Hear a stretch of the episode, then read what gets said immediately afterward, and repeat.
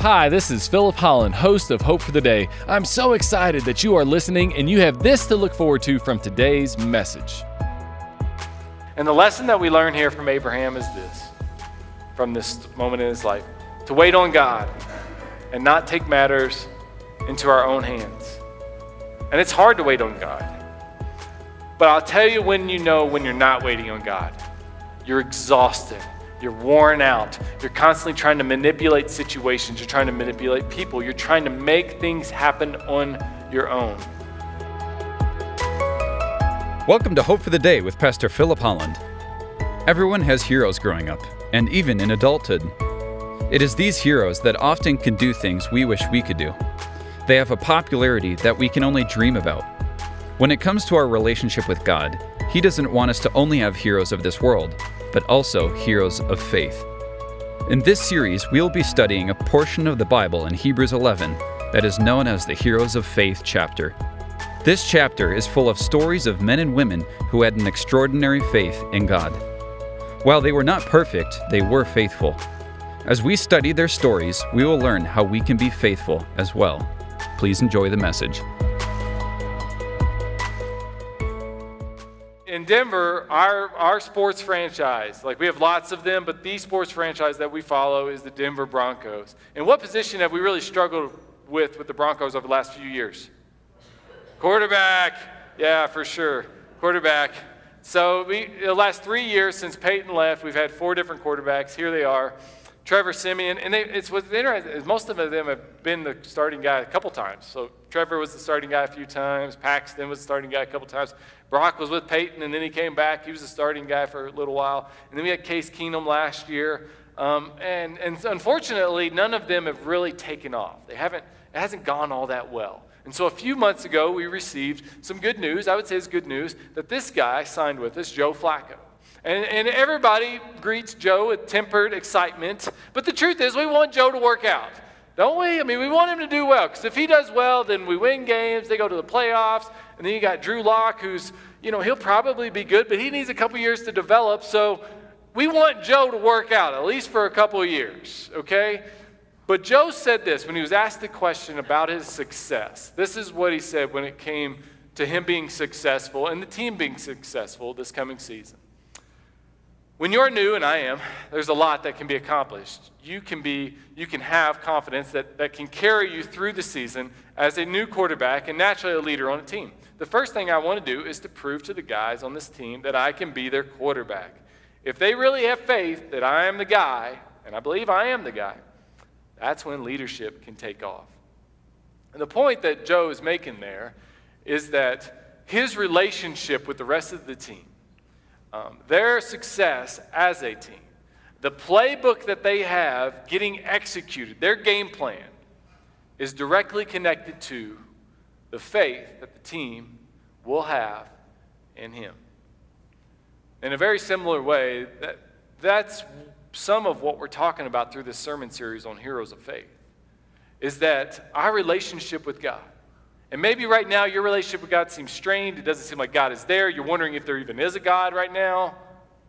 That you're wondering this, what exactly is God's plan for your life? You're wondering, you know, why is there such a mess around me? So much of that comes back to and will come together on, and the, the playbook that God has for your life in the midst of His great plan, it's going to come back to the amount of faith that you have in Him. For many of us, unfortunately, we relate probably a little too much to the man in Mark chapter 9 that Jesus interacts with there. This man had a son who was often gripped by seizures. And this condition of his would cause, take him to a place where he wanted to take his own life. As, as he would tell, as a story is told of him, he would throw himself into fires to, to end his torment. The father ran to Jesus. And he said to Jesus, If you can help us, have mercy on me. Have pr- compassion on our family. Heal my son. And Jesus said, If I can, with the question, as a question, if I can, if you believe, all things are possible. The father had a classic response I do believe, but help me with my unbelief. And many of us have some unbelief right now that needs to be dealt with. that maybe that we are struggling with. That we're taking steps, but we're running into dead ends, and things just aren't working out the way that we want them to. It seems like there's a mess, there's chaos, and there's no calm in the midst of the chaos. And right now, our faith is a bit, it's a bit weak. It's tempered. It's not what it once was. It's not what it could be. Or maybe even where it's at, you're not necessarily struggling, but you're saying, you know what, I want so much more faith than what I've got. With that in mind, we're going to go to Abraham in the Old Testament. And what we're doing in this series actually is we're, we're, we're allowing Hebrews 11 to be an inspiration for us to go from Hebrews 11 back into the Old Testament. And in that, we get to see how the Old Testament and New Testament connect, but we get to see the stories of these great heroes of faith. And hopefully, through that, maybe our faith can be strengthened. And faith is incredibly important to God. Hebrews 11, verse 6 says this And without faith, it's impossible to please God. And why is that? Because it's sort of this requirement, a little bit, but that's not what they're getting at. Because if you don't have faith, then you won't believe that God exists. And if you don't have faith, then you won't earnestly seek Him. And so without faith, it's, it's impossible to please God. So, what does Abraham teach us about faith? I'm going to share with you three moments in his life. And with these three moments in his life, we're going to, we're going to learn three lessons that we can apply to our life to strengthen our own faith. And we're going to pick up in Hebrews 11, verse 8 through 10, as we learn of the first, this first moment in Abraham's life. And by faith, Abraham, when called to go to a place he would, he would later receive as his inheritance, obeyed and went, even though he did not know where he was going. By faith, he made his home in the promised land like a stranger in a foreign country. He lived in tents, as did Isaac and Jacob, who were heirs with him of the same promise. For he was looking forward to the city with foundations whose architect and builder is God. And so Abraham was told, You need to go to Canaan. He was told that he had to leave. He had to leave his, all of the security, everything that he ever knew. He had to leave national security, relational security, financial security. He had to leave it all behind, take this step of faith. And he knew that's what God wanted him to do. He just didn't know where it would take him. The first step in strengthening our faith is that we have to be willing to act without knowing the outcome. And the action that we take has to be obvious. It's, it's not like we're guessing. It's this very apparent thing that we know that we need to do, that we know that we have to do, that in the end we'll look back and say, oh, yeah, that made a whole lot of sense. Thank you for tuning in to Hope for the Day. Our mission is to offer you hope through Christ centered biblical preaching. We certainly hope this broadcast is doing just that for you today. You might not know this, but each of these sermons are recorded live at Valley View Christian Church in the Denver metropolitan area. If you live in the city, we would love to meet you in person. We offer Sunday services at 9 and 10:30 a.m. We have programming for children of all ages, dynamic worship, plenty of opportunities to get connected beyond Sundays, outreach initiatives, and much, much more. And do you want to know why we do all that we do? Because so much of our church leadership has had their life changed by a local church. Because it is here that we met Jesus, and He changed our lives, and we want Jesus to change your life as well. So attend a service at Valley View Christian Church. We'd love to meet you personally. We're located just south of Highlands Ranch off of Highway 85, Santa Fe.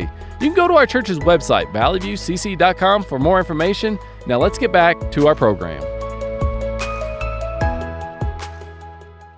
Pastor Derek Johnson defined faith this way faith means believing in advance what only will take place and will, only make sense in reverse. I took a year off uh, from college after, my, after I finished up my bachelor degree. I took a year off to do some soul searching, to figure out what God wanted me to do. I had planned up until that point to be a teacher and to coach basketball. That's what I had always wanted to do. But after I became a Christian, I felt like I needed to recenter myself to really try to attempt to discover if that's what God wanted me to do. Through the course of that uh, journey, I became involved in a college ministry, and this college ministry that I was a part of, for some unknown reason, allowed me the opportunity to preach. And so I got to preach my first sermon with them. And as I was, as I was uh, preparing for this sermon, I found myself praying, God, help, help the lost to be found, and help the saved to be sanctified and to grow, and people to be excited about Jesus, and lives to be changed. This incredible stuff that happened through this sermon. I prayed for something great to happen for them. I wanted the sermon to be for them. But after I, I preached that sermon that night, I realized that that sermon wasn't for them. There were two reasons. One is because the sermon was awful, it was just terrible. I mean, there was no one being saved. I mean, there was no one getting closer to Jesus because of that sermon. It was just really bad. But the second reason that I realized that sermon really was more about me in that moment was that there was this flame inside of me that was fanned that I didn't know existed. And at that point, I realized I need to start praying because I'm either going to pursue teaching and coaching or I'm going to go into ministry and see if there's a vocational opportunity out there for me. And so I prayed and prayed and I talked to friends and I sought uh, wise counsel and I, I thought through it. And, and one night I found myself in my room just praying and praying and praying about this. And, and I, I remember saying the words to God, like, God, I need an answer. I have to do, I have to make a decision. I have to make a decision. And so God, in my opinion, seemingly placed a question on my heart in that moment. And the question, as I was entertaining these two options, was this If you were to die in the next month, what would you do? Teach history, coach, or preach and do ministry? The answer was very obviously do ministry. Go back to Bible, go to Bible college, go back to college, pursue a degree uh, at a seminary. And that's exactly what I did. I moved forward in that route. It was an act of obedience. I knew the step I had to take. I just I didn't know where it would take me. And here's the catch to it is I had all I had connections. I had a network. I knew if I moved down the teaching coaching route, I knew where that would take me. I knew what that Canaan, so to speak, looked like. But down this other path, I had no idea. I didn't know that we would live in Dallas and live in Tampa and, and, and we'd, be, we'd be settling down here in Denver, Colorado. I didn't know that. I, I just knew that I wanted to lead a church and I wanted to preach. And at some point, I assumed that that would eventually work out. And maybe right now you're in a place where you know, it feels like God has put something on your heart. And He does this in different ways. Maybe you're fortunate enough that you'll hear an audible voice. Maybe it'll be an impression on your heart. Maybe it'll be a godly mentor or friend of yours that speaks truth into your life.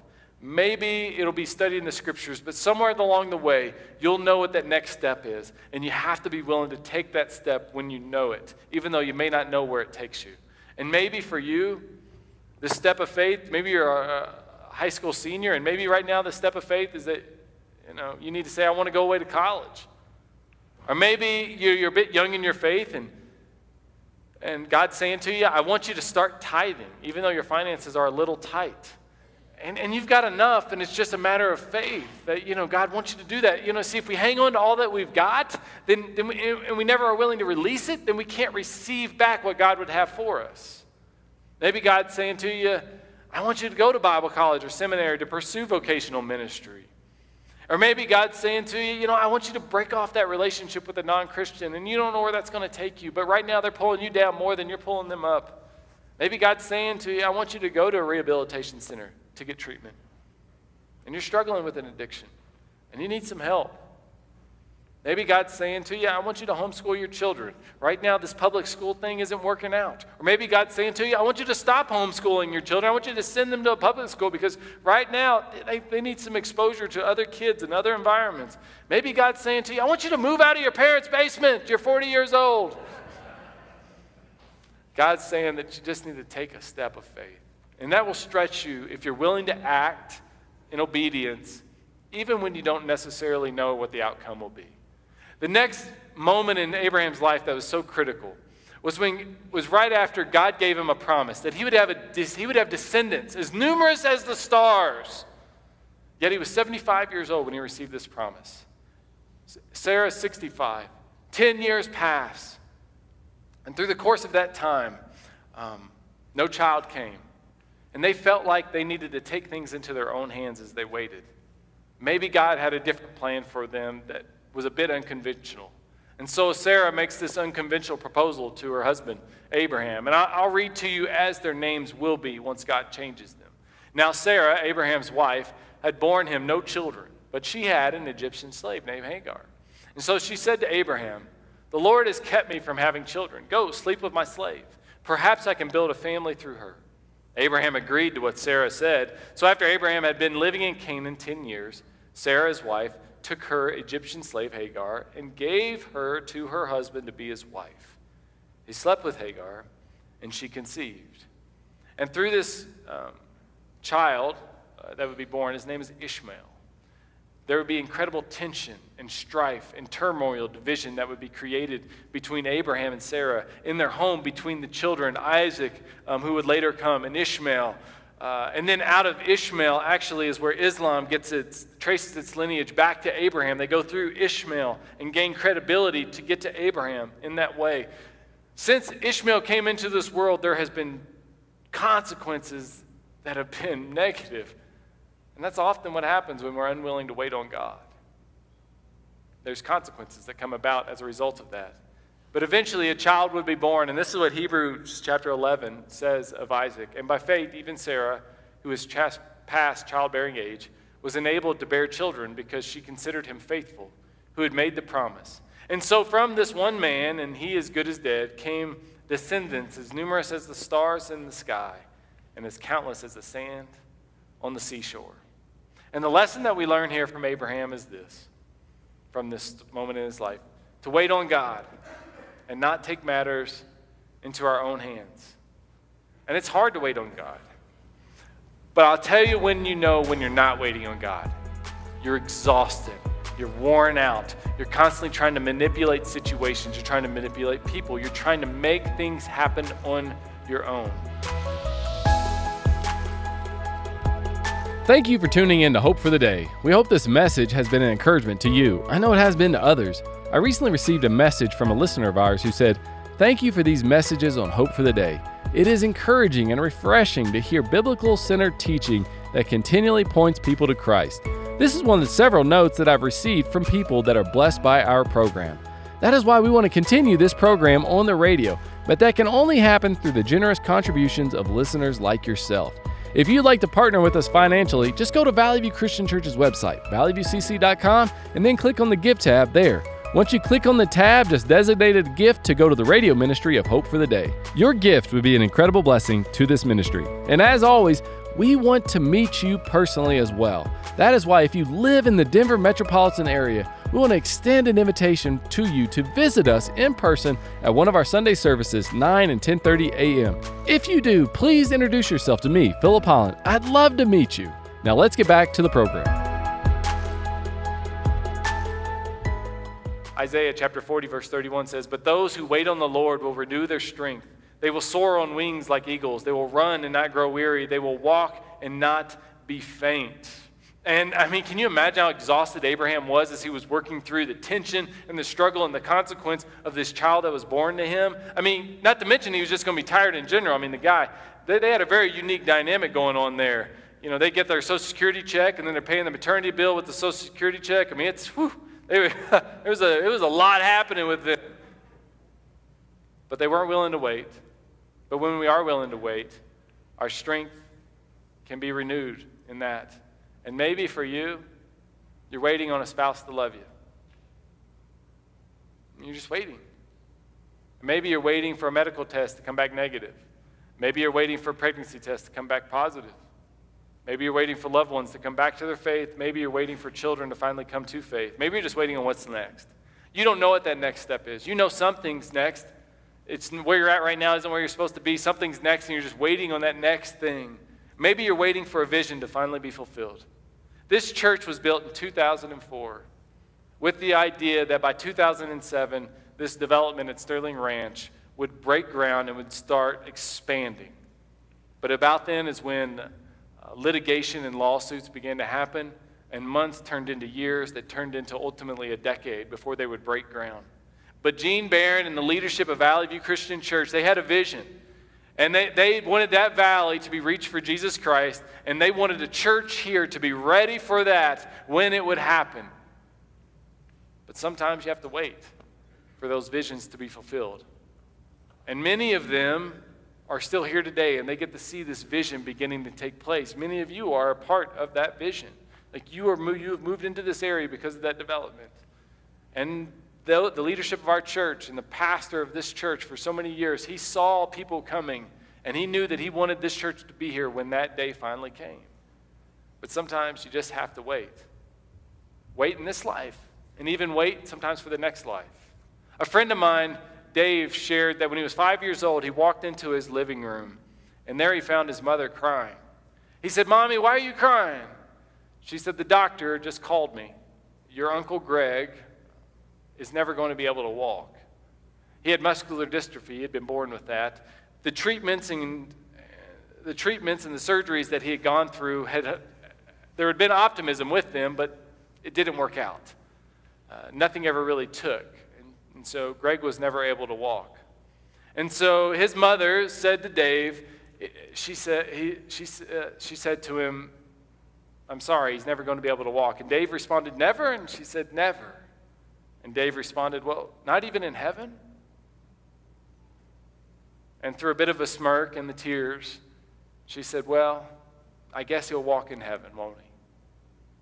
And today, Greg is doing that. He's walking, he's running, he's skipping, he's jumping. But they had to wait. They had to wait for that day to come. I hope that what you're waiting on comes to pass. I hope you get the job offer. I hope the pregnancy test comes back positive. I hope your kids get their acts together. I hope all of your family comes to have a vibrant faith in Jesus. But sometimes that doesn't happen. And sometimes the marriage doesn't get better. And sometimes the children never believe in Jesus or the grandchildren. And sometimes you live pay to, paycheck to paycheck your whole life. But here's the thing when we have been there 10,000 years, and we are in this city with the foundations that God has built, I believe that we'll look around and we'll see that, you know what? It was really all worth it. The last lesson that we learned from Abraham comes from Isaac. And God comes to Abraham and he asks Abraham to sacrifice his son, his one and only son. This is what it says in Genesis 22 2. And then God said, Take your son, your only son, who at this time is a teenager, whom you love, Isaac, and go to the region of Moriah. Sacrifice him there as a burnt offering on a mountain that I will show you. Abraham doesn't fight God, he doesn't resist. The next morning, Isaac and him awake, and he places wood on his son's back to carry up to this altar. And they begin this journey up the hill this mountain known as Moriah. And when they get to the top of the mountain, it, it's hard to know exactly what their interaction was like, but they're both there. And the text says this And when they reached the place God had told him about, Abraham built an altar there and arranged the wood on it. He bound his son Isaac, and while the text says that he bound Isaac, Abraham at this point would have at least been 115 years old. Isaac is allowing him to bind him.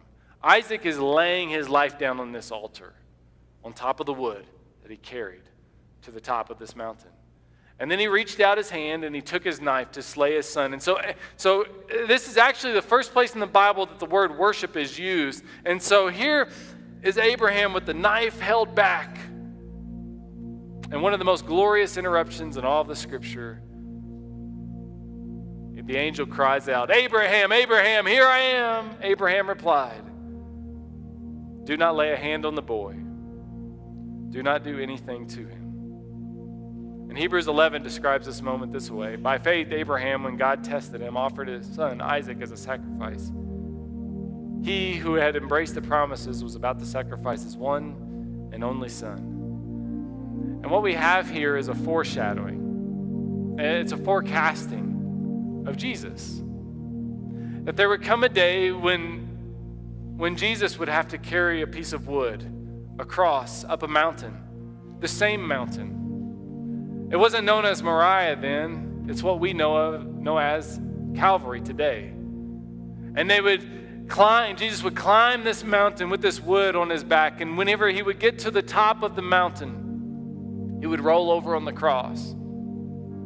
He would lay his life down in the same way that Isaac laid his life down. Jesus said, No one takes my life from me. I lay it down on my own accord. And so he lays himself on a cross. And when the Roman soldier would pull back the hammer to nail the spikes into his hand, there wouldn't be an interruption. In the case of Abraham and Isaac, there was a ram that was caught in the thicket that would become the sacrifice. But in this case, there wouldn't be a ram or a lamb. Jesus would be the lamb. the slain and sacrificed lamb for us. That the book of Revelation would one day say, We will worship as the slain lamb now stands. It was a foreshadowing of Jesus who would come to us one day. And the lesson that we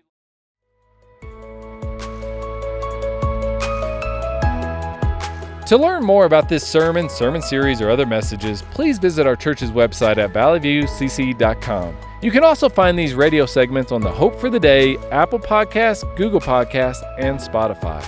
Valley View Christian Church is located just south of Highlands Ranch off of Highway 85, Santa Fe. We provide services at 9 and 10:30 a.m. every Sunday. This broadcast is made possible through generous contributions of listeners like you. If you'd like to partner with us financially, just go to our church's website and then click on the Give tab there. We look forward to having you join us again next time on Hope for the Day.